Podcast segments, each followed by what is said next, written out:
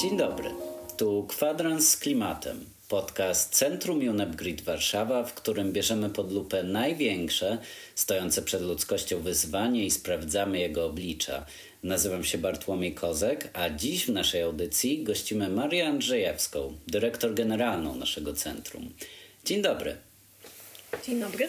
A Chciałbym zacząć od pytania o to, skąd wzięło się centrum, w jaki sposób e, powstało, w jaki sposób jego i Twoje drogi się zeszły. Dziękuję Ci Bartku, Bartku za to pytanie. Mm, rozumiem, że teraz w ciągu trzech minut mam powiedzieć 30 lat, a najlepiej jeszcze, jeszcze dodatkowo ze dwa lata wcześniej, które wiązały się z działaniami e, mającymi na celu utworzenie naszego centrum. 91 rok, 17 września dokładnie.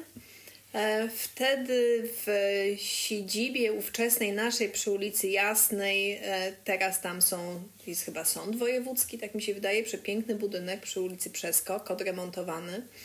Tam na tym ostatnim, e, piątym piętrze mieliśmy taki mały pokoik i mm, pamiętam jak przyjechał dyrektor wykonawczy UNEP-u, Mostafa Tolba, i wspólnie z profesorem Maciejem Nowickim, e, który wówczas był ministrem środowiska, e, przecinali wstęgę e, na otwarcie naszego ośrodka.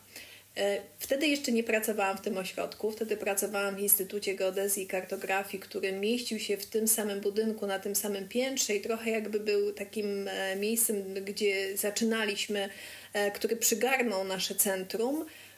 I tam obserwowałam tą uroczystą chwilę i przyznam, że no, myślę, że wszyscy, którzy chociaż trochę pamiętają 91 rok, niektórzy w ogóle tego nie pamiętają, to wiedzą, że, że wejście w taką współpracę było czymś naprawdę niezwykłym. Mm, po tych e, ciężkich latach 80., kiedy no, żyliśmy w takim świecie, w jakim żyliśmy i wcześniejszych, to otwarcie, ta nowa Polska, która wtedy się mm, e, wszystkim objawiła i pokazała, że można zupełnie inaczej podchodzić do tematów nie tylko związanych z takich stricte społecznych, ale właśnie tych, które dotyczą środowiska, że można mówić o zanieczyszczeniach, że można podawać, jakie są faktyczne zanieczyszczenia i gdzie one występują to było, to było naprawdę nowe otwarcie, więc jeszcze do tego oprócz, e, oprócz samej gdyby możliwości mówienia o temacie, który zawsze mnie fascynował, mieliśmy otrzymaliśmy dostęp do naprawdę najnowszych technologii, wtedy najnowszych i takich najwyższych topowych na poziomie światowym.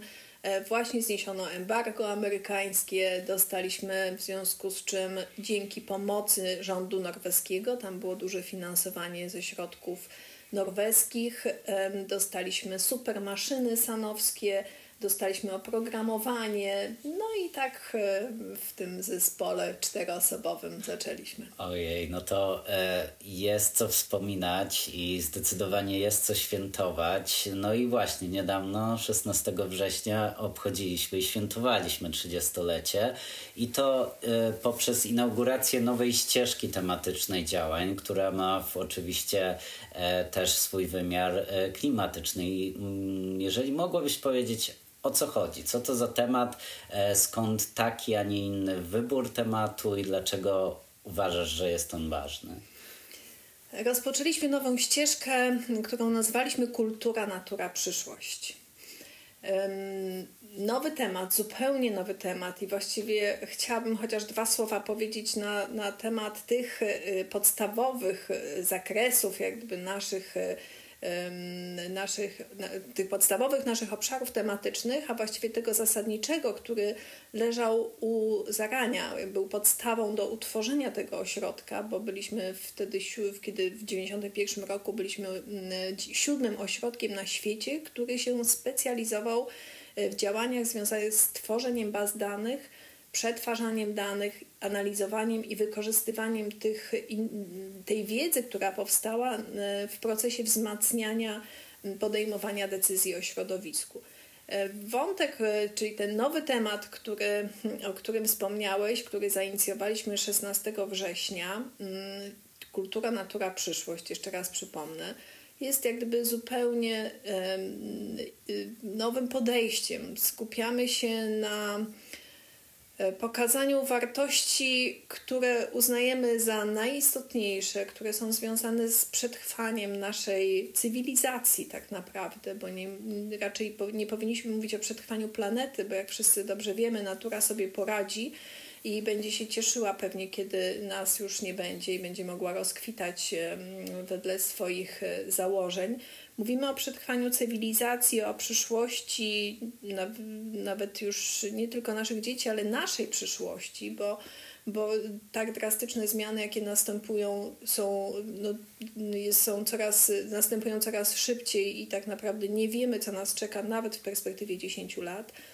Więc myślimy o tym bardzo intensywnie. My realizujemy przecież bardzo dużo różnych działań i w, i w tematach stricte związanych z neutralnością klimatyczną i z ochroną i odtwarzaniem ekosystemów, a więc związanych z różnorodnością biologiczną również, czy e, w, rozmawiając z miastami, mówiąc o zielonej transformacji. Tutaj mm, pomyśleliśmy, że jest taki moment, kiedy trzeba połączyć siły z ludźmi kultury E, wykorzystać moc przekazu, e, jaką, jaka jest i, i ten emocjonalne podejście do przekazu, która wiąże się z relacją kultury z, nie wiem, z człowiekiem, po to, żeby bardziej zainteresować, zaintrygować, a przede wszystkim też trochę zmienić formułę komunikacji.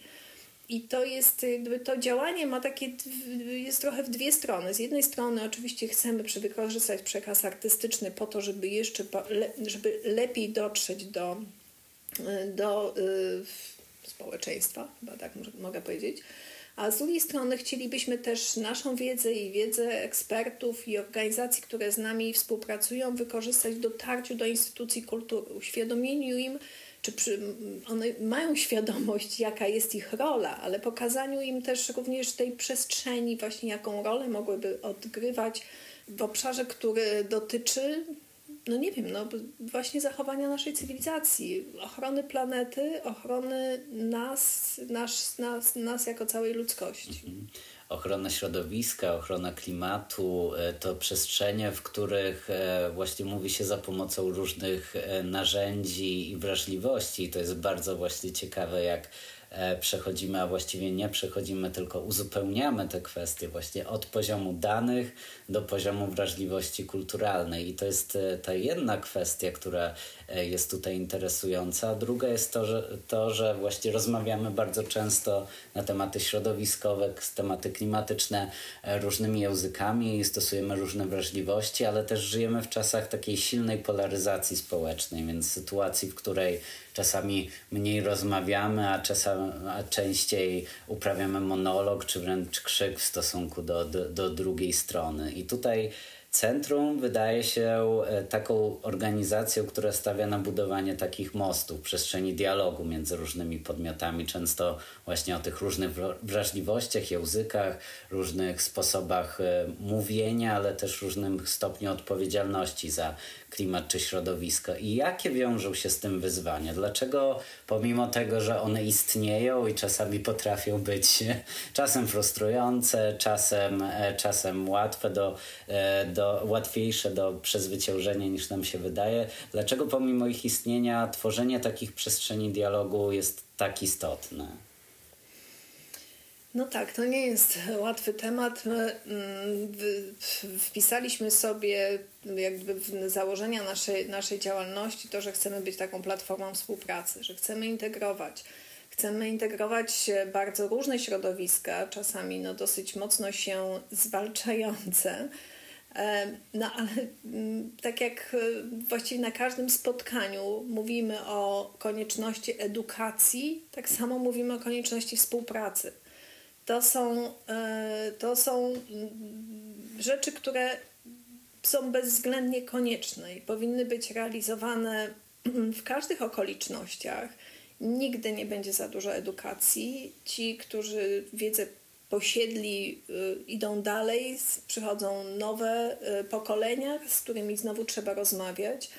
A właśnie wydaje mi się, że stworzenie takiej platformę współpracy, która by pozwalała w sposób wiarygodny i taki też e, no, pozbawiony emocji, a po prostu obiektywny, rzetelny, wyrażać opinie obiektywne w sposób obiektywny, rzetelny, tak aby wzajemnie przekazywać sobie, um, sobie um, uwagi, spojrzenia i komentarze. Myślę, że jedną, jedną z takich fajniejszych platform, które udało nam się zbudować, bo chyba już tak możemy powiedzieć, że że odbieramy to jako coś, co, co się udało faktycznie, to jest właśnie ta platforma współpracy, którą stworzyliśmy w ramach programu Climate Leadership, gdzie e, spotykamy się e, w bezpośredniej relacji, spotykają się eksperci z bardzo różnych dziedzin, aktywiści e, i firmy, które chcą się zmienić. I te sytuacje, oczywiście, gdzie są, jest rozbieżność interesów, rozbieżność spojrzeń, pojawiają się bardzo często.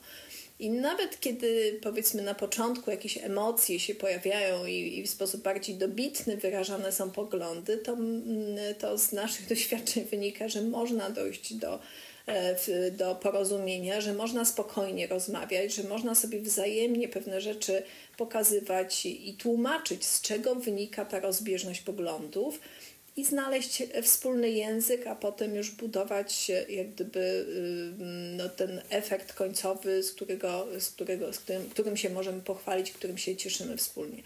Więc myślę, że, że to, jest, jakby to jest sprawa naprawdę zasadnicza. Budowanie e, przestrzeni, która pozwoli na bezpośrednią, otwartą rozmowę prowadzącą nas do, do efektów i oczywiście w tym wszystkim jest edukacja, bo każda rozmowa to jest wymiana myśli i przekazywanie swojej własnej wiedzy, więc e, jakby ten proces edukacji jest tutaj wcielony w samą ideę współpracy. E, to skoro o edukacji mówimy, to tak na zakończenie, e, o jaką wiedzę może znaleźć osoba, która odwiedza powiedzmy stronę, czy to E, centrum, czy to właściwie projektów, które centrum robi, gdzie, gdzie i co może tam znaleźć, jeżeli chodzi właśnie o wiedzę i dane. Mm, prawie wszystko. Oczywiście jesteśmy przed przebudową naszej strony internetowej, więc e, mamy nadzieję, że ta nowa odsłona, która pojawi się w niedługim czasie, będzie mm, e, przedstawiała informacje w sposób bardziej uporządkowany, w w trakcie naszej 30-letniej historii, no myślę, że nie, nie, nie, nie przesadzę, jeżeli powiem, że zrealizowaliśmy kilkaset projektów różnego rodzaju. Od, od, na, na początku one nie były tak pięknie archiwizowane i, i, i chociażby nawet nie wiem, utrzymywane jak są w tej chwili, bo jednak kiedyś e, nie było popularne skanowanie, e, a zresztą większość z tych plików, które przechowywaliśmy na zwykłych dyskietkach, no muszę przyznać, że ciężko się jest do nich teraz dobrać, bo już takich urządzeń nie posiadamy. Mm, ale y, mamy ogromne zasoby wiedzy, mamy naprawdę ogromne ilości materiałów edukacyjnych, które staramy się upowszechniać wśród y, nauczycieli. Często teraz słyszymy o edukacji klimatycznej i oczywiście jest to, jest to temat, którym się zajmujemy od lat. E, prowadzimy już od ponad 20 lat program edukacyjny Global, e, Global Learning and Observation to Benefit Environment Globe, amerykański, zainicjowany przez Alagora w 1994 roku. Jest to program ogólnoświatowy, który też jest z, w tej chwili zintegrowany z działaniami UNEP-u, e, więc mamy naprawdę ogromne zasoby i naszych własnych materiałów, ale też oczywiście dostęp do, do fantastycznej, e, fantastycznych zasobów junepowskich. Mhm. Od dyskietek w roku 91 do chmury w 2021. E, zobaczymy, co będzie za kolejne 30 lat. E, bardzo dziękuję za ten głos. E, w kwadransie z klimatem, podcaście Centrum UNEP Grid Warszawa gościła Maria Andrzejewska, dyrektor generalna naszego centrum. Jeśli chcecie słuchać więcej podobnych rozmów, e, zapraszamy do śledzenia naszej audycji w najpopularniejszych serwisach podcastowych. Przy mikrofonie Bartłomiej Kozek. Do usłyszenia wkrótce.